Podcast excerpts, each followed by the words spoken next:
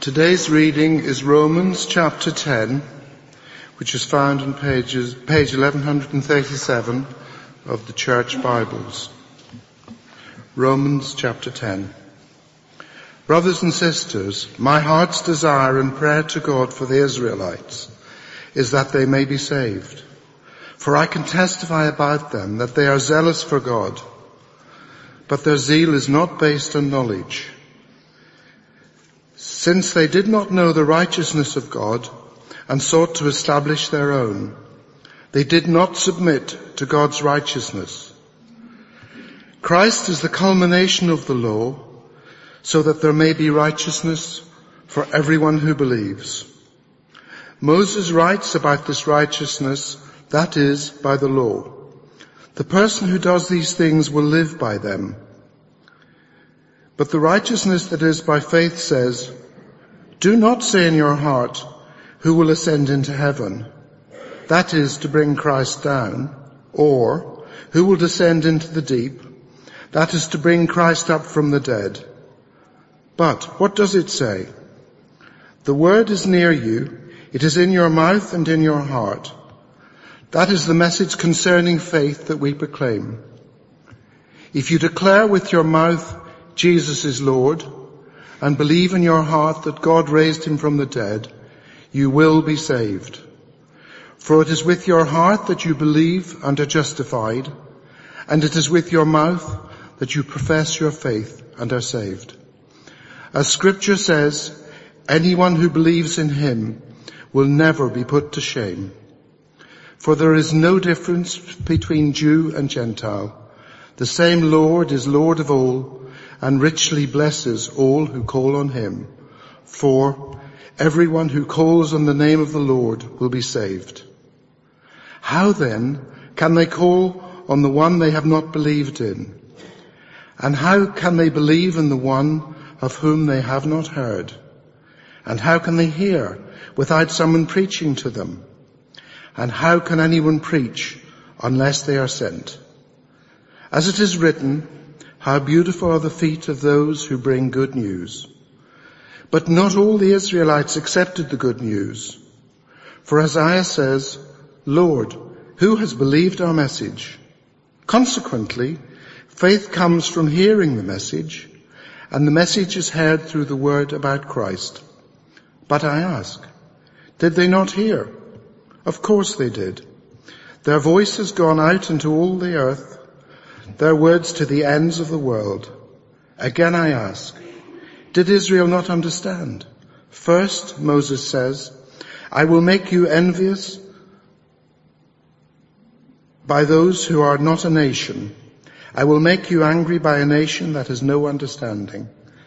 And Isaiah boldly says, I was found by those who did not seek me. I revealed myself to those who did not ask for me. But concerning Israel, he says, all day long I have held out my hands to a disobedient and obstinate people. Amen. Logan, thanks very much. Do keep uh, Romans chapter 10 open in your Bibles. And let me just lead us in a quick prayer. Heavenly Father, thank you that you are the God who speaks to us. Please would you open our ears and our hearts to hear you speaking to each one of us this morning for Jesus' sake. Amen. Um, so the Gage household has taken delivery of uh, some new members, and if you're of a nervous disposition, you might want to look away. This is Mary, Martha, and Matilda. And um, now, I, if you own a pet, you know that there is a duty that goes with owning a pet. It's not all just cuddles and feeding them celery and, and things like that. Um, there is a duty that goes with owning a pet. Actually, you need to look after it, don't you? Uh, and what we find in the Gage household is that everyone wants to hold the guinea pigs and give them cuddles, but no one wants to do the duty of cleaning out the cage or, you know, uh, brushing their hair and stuff like that. They want to do the nice bits, but we don't want to do the duty of the hard work that goes along with it. But actually, duty is something really important. It's important that, that we look after those animals. And it's important that we think properly about what our duty is in this world and what the Bible has to say about our duty. And we don't like talking about it, whether it's guinea pigs or, or whether it's more serious things as well. We all kind of want to hold the pet, but no one wants to clean them out. Well, let's think about what Paul is saying in this, uh, in this passage in, in Romans, shall we? Well, what Paul is saying is that actually we all, all of us have a duty. All of us have a duty to respond to the good news of Jesus. And if we ignore our duty, it's bad. If we ignore uh, the duty of looking after our animals, our pets, well, they would get sick and they would die. But if we ignore our duty to respond to what we read here, we risk that for ourselves. We risk death, alienation from God forever. So it's a really serious thing that we make sure we get it right. So we're thinking about our responsibility, our duty this morning, and our duty to respond to the gospel. And firstly, we're going to see that Paul tells us we've got a duty to respond to what you know. Um, what Paul is doing in this chapter, we've been going through Romans earlier on in the year, chapters 1 to 8. Uh, he changes tack a bit in Romans 9 to 11. And, and he's, a, he's grappling with a question um, that comes out of the previous chapters. So, so Paul is thinking about the Jewish people, of which he's of, the Israelites. They had been expecting the Messiah, the promised one, the King, to come for, for, for nearly 2,000 years. And the issue that Paul is grappling with is when Jesus the Messiah finally did turn up, why didn't all of the Israelites receive him? Why didn't the Jews receive him? Quite the opposite. We read about this in, in John chapter 1 verse 11. It says that Jesus came to his own, but they did not receive him the promised Jewish Messiah came and many Jews at the time believed. His, his disciples were made up of Jewish believers. But, but many of the Jewish religious leaders rejected him. Why? Well, they had known about him coming. Why did they reject him? Where, where Paul tells us, he gives us a glimpse as to why. So have a look down at your Bibles. Have a look at verses uh, 1 and just into verse 2. He says, Brothers and sisters, my heart's desire and prayer to God for the Israelites, that's his people, is that they may be saved. For I can testify about them that they are zealous for God.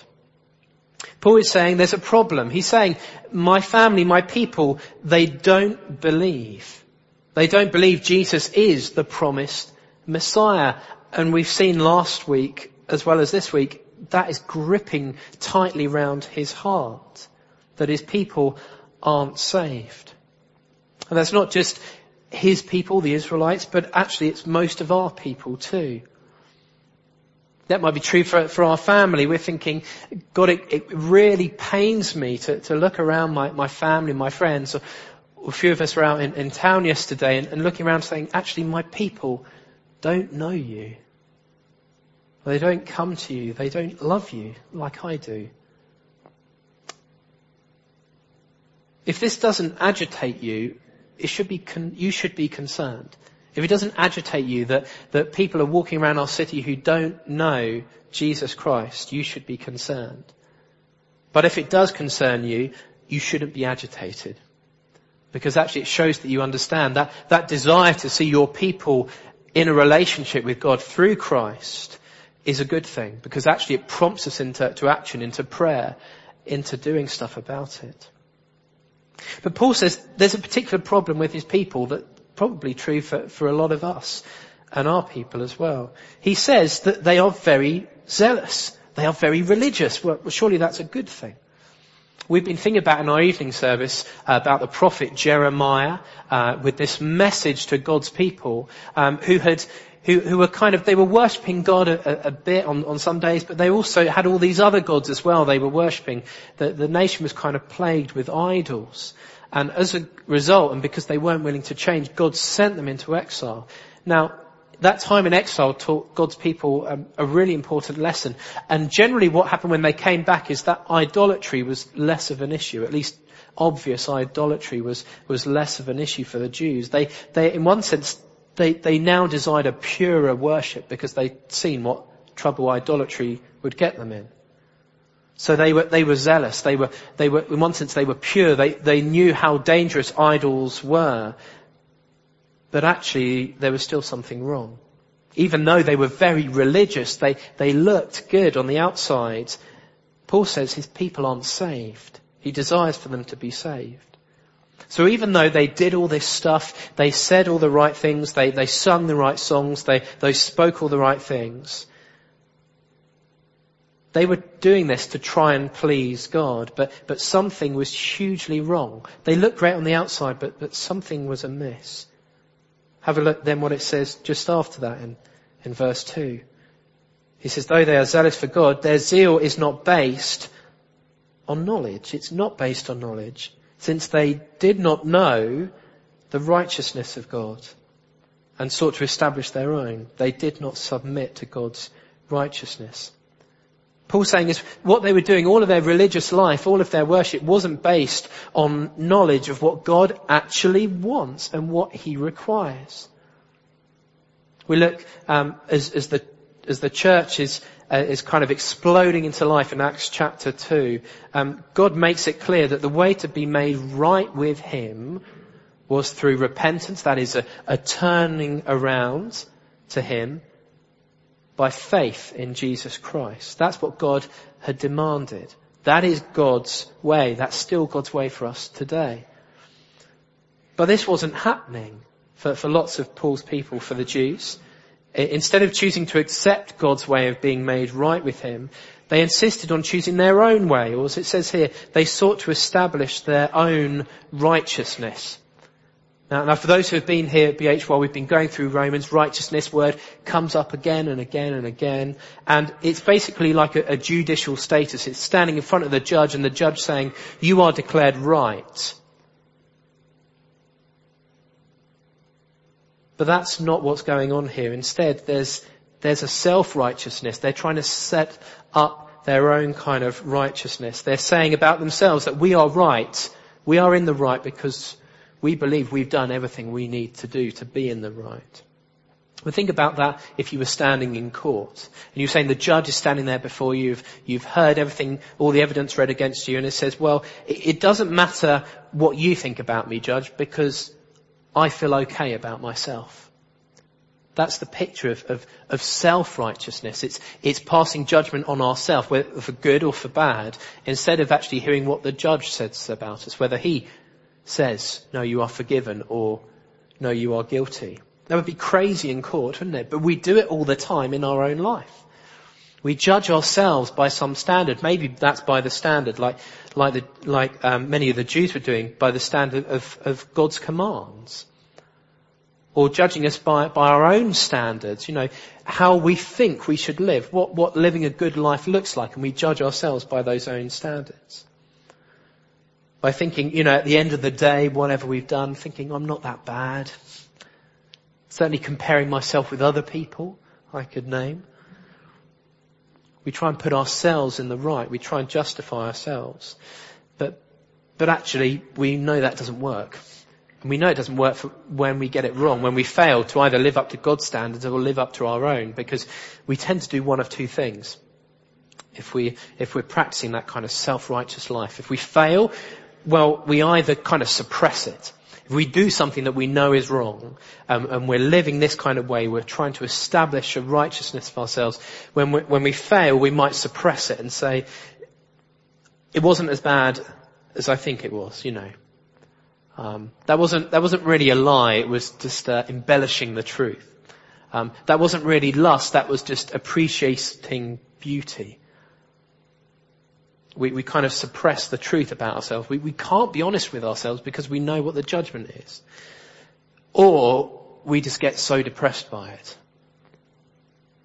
Now, um, this this week, if you notice, I'm wearing a little green um, little green badge, and um, I think I spotted one other one. I think Sue's wearing one as well. This this week, we're we're uh, it's we're remembering how um, many people suffer with with mental illness and mental health problems, and actually, if you are someone who struggles with self-righteousness, then think about what, what effect that will have on your mental health, let alone your, your spiritual standing before God.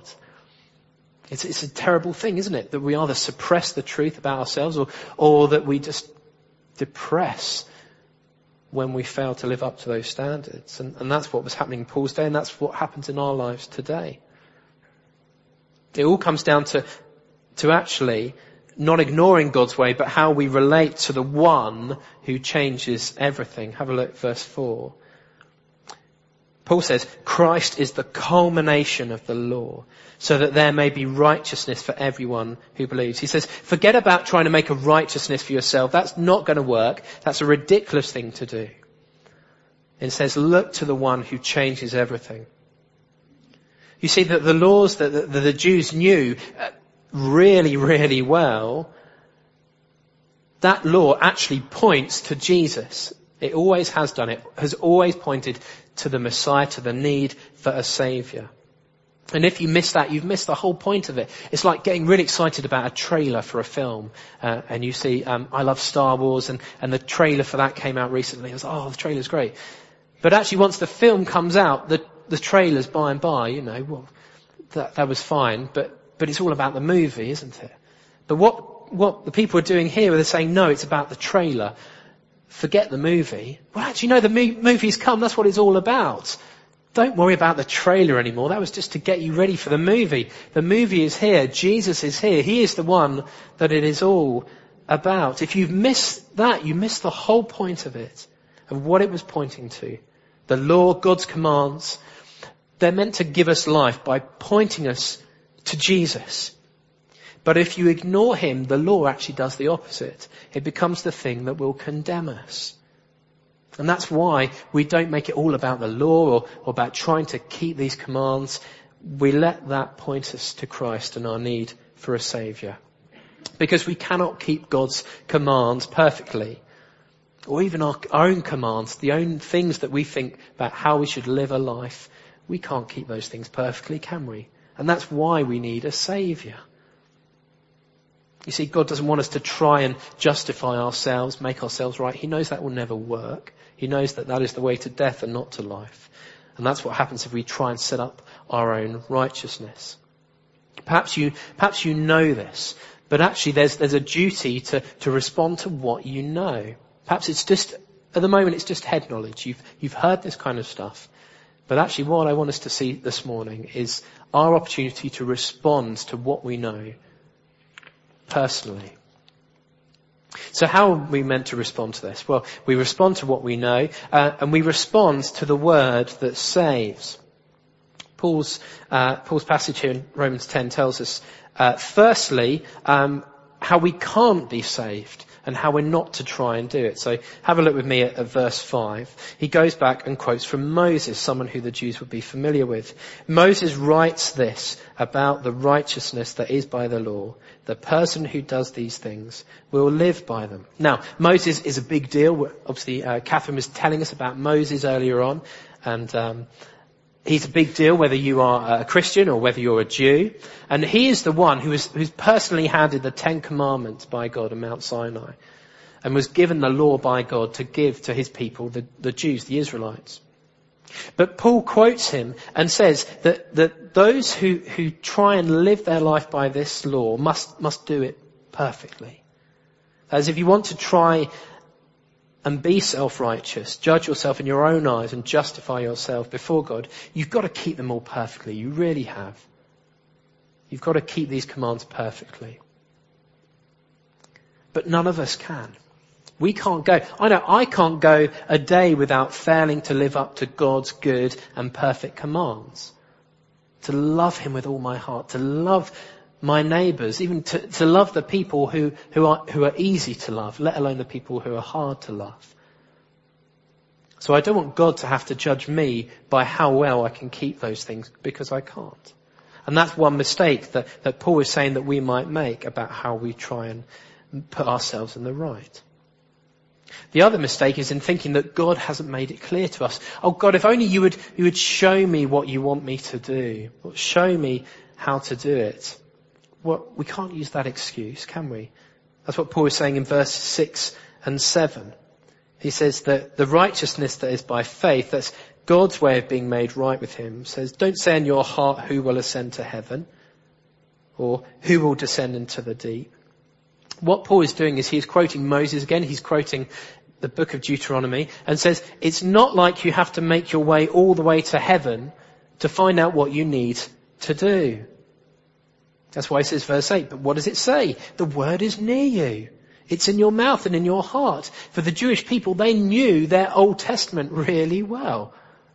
They had the very words themselves that should point them to the, point them to the Messiah, to Jesus. So there's no good saying, well, you know, if God would make it clear to us. He has made it clear. How to not to try and save ourselves and, and who we need to go to to find salvation. But he's also shown us how it can be done as well. And we see that. Verse 9. Great passage as we think about uh, this today. This is the faith that we proclaim. If you declare with your mouth Jesus is Lord and believe in your heart that God raised him from the dead, you will be saved. What a great verse um, to remember as we think about how we can be made right with God, how we can be made friends, we can be forgiven, have eternal life. Paul is saying, don't try and go to these ridiculous lengths to try and save yourself, pretend to be perfect, all this outward display of religiosity. All you have to do to be saved by God is believe. Believe. And the way Paul, Paul states that in two different ways. Firstly, he says that you need to be willing to say that Jesus is Lord.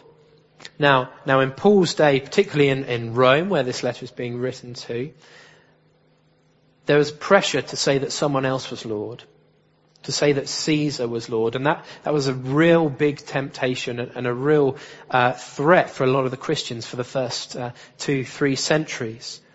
To give into pressure and to say Caesar is Lord. But Paul is saying no. Jesus is Lord. He is King. He is the Messiah, the Son of God, not Caesar. But you can only say that and you can only proclaim that if you really believe it.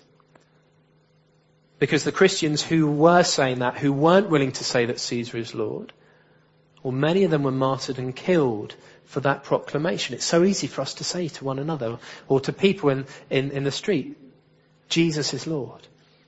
But in Paul's day, you could risk losing your life for saying that. So you're only going to say it if you really believe it. And Paul says this is what we are to believe, that Jesus is Lord. We're, we're, to proclaim that. But he says something else as well, doesn't he? Look, in verse 9. He says, and believe in your heart that God raised him from the dead. So, so we are to believe not only that Jesus is Lord, that he is reigning, that, that he is the King of kings and Lord of lords, but actually that God has raised him from the dead, that Jesus is alive. That is the central claim of Christianity that made it so uh, so controversial um, as the gospel was going out into the world uh, in Paul's day, and, and, still is the case today. And that's the centre of the claim of, of what Christianity is all about: is that Jesus is alive, because that means that he really is who he said he was and that his death wasn't just a sad thing that happened, but it actually achieved something for us. So we believe not only that Jesus is Lord, but that God raised him from the dead. And Paul says this isn't just for a select few, this is for everyone who would believe.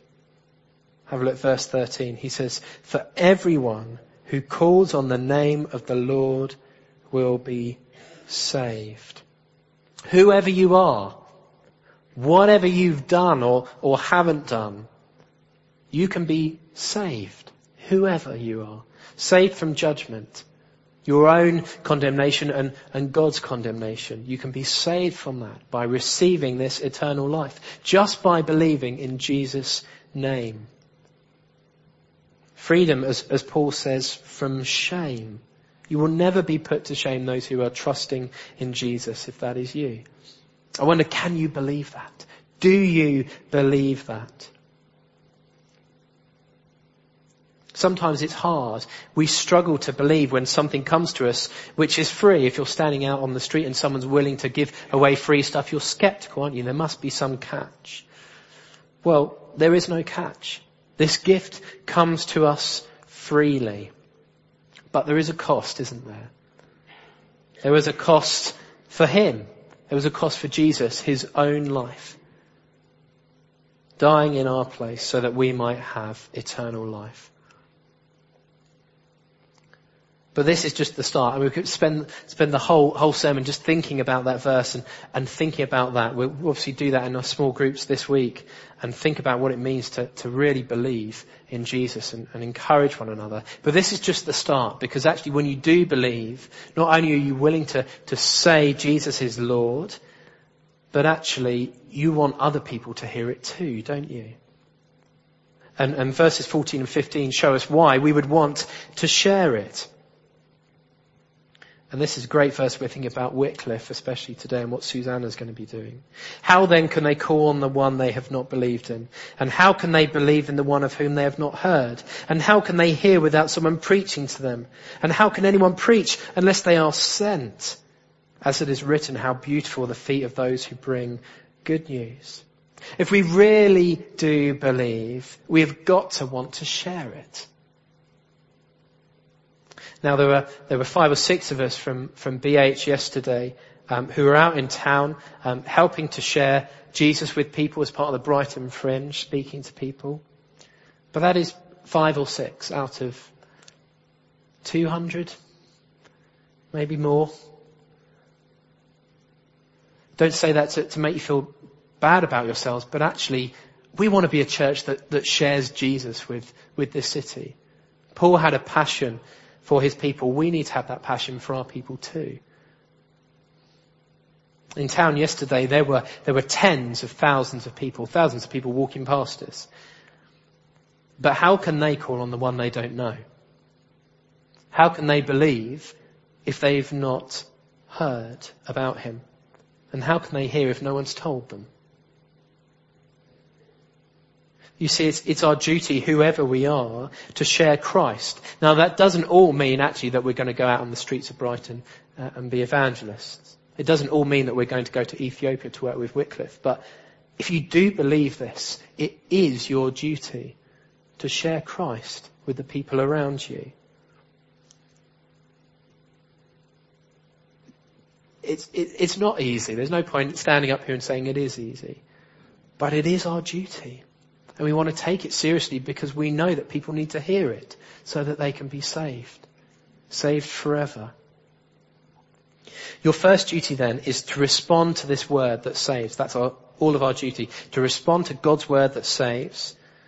We do that first by believing in Jesus, but then we've got to want to share it. We really have. We've got to want to tell others about this good news. Maybe we can think about that in our small groups this week, who we can be sharing that with this week, who we can tell so that they hear and they have a chance to respond. Well, lastly then, what, what should we expect? What do people do with this good news?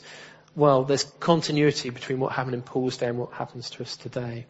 And, and our duty is to respond to God's grace. Now, Paul makes the case that, that as amazing as this is, being made right with God just by believing in Jesus' name, some people do reject it.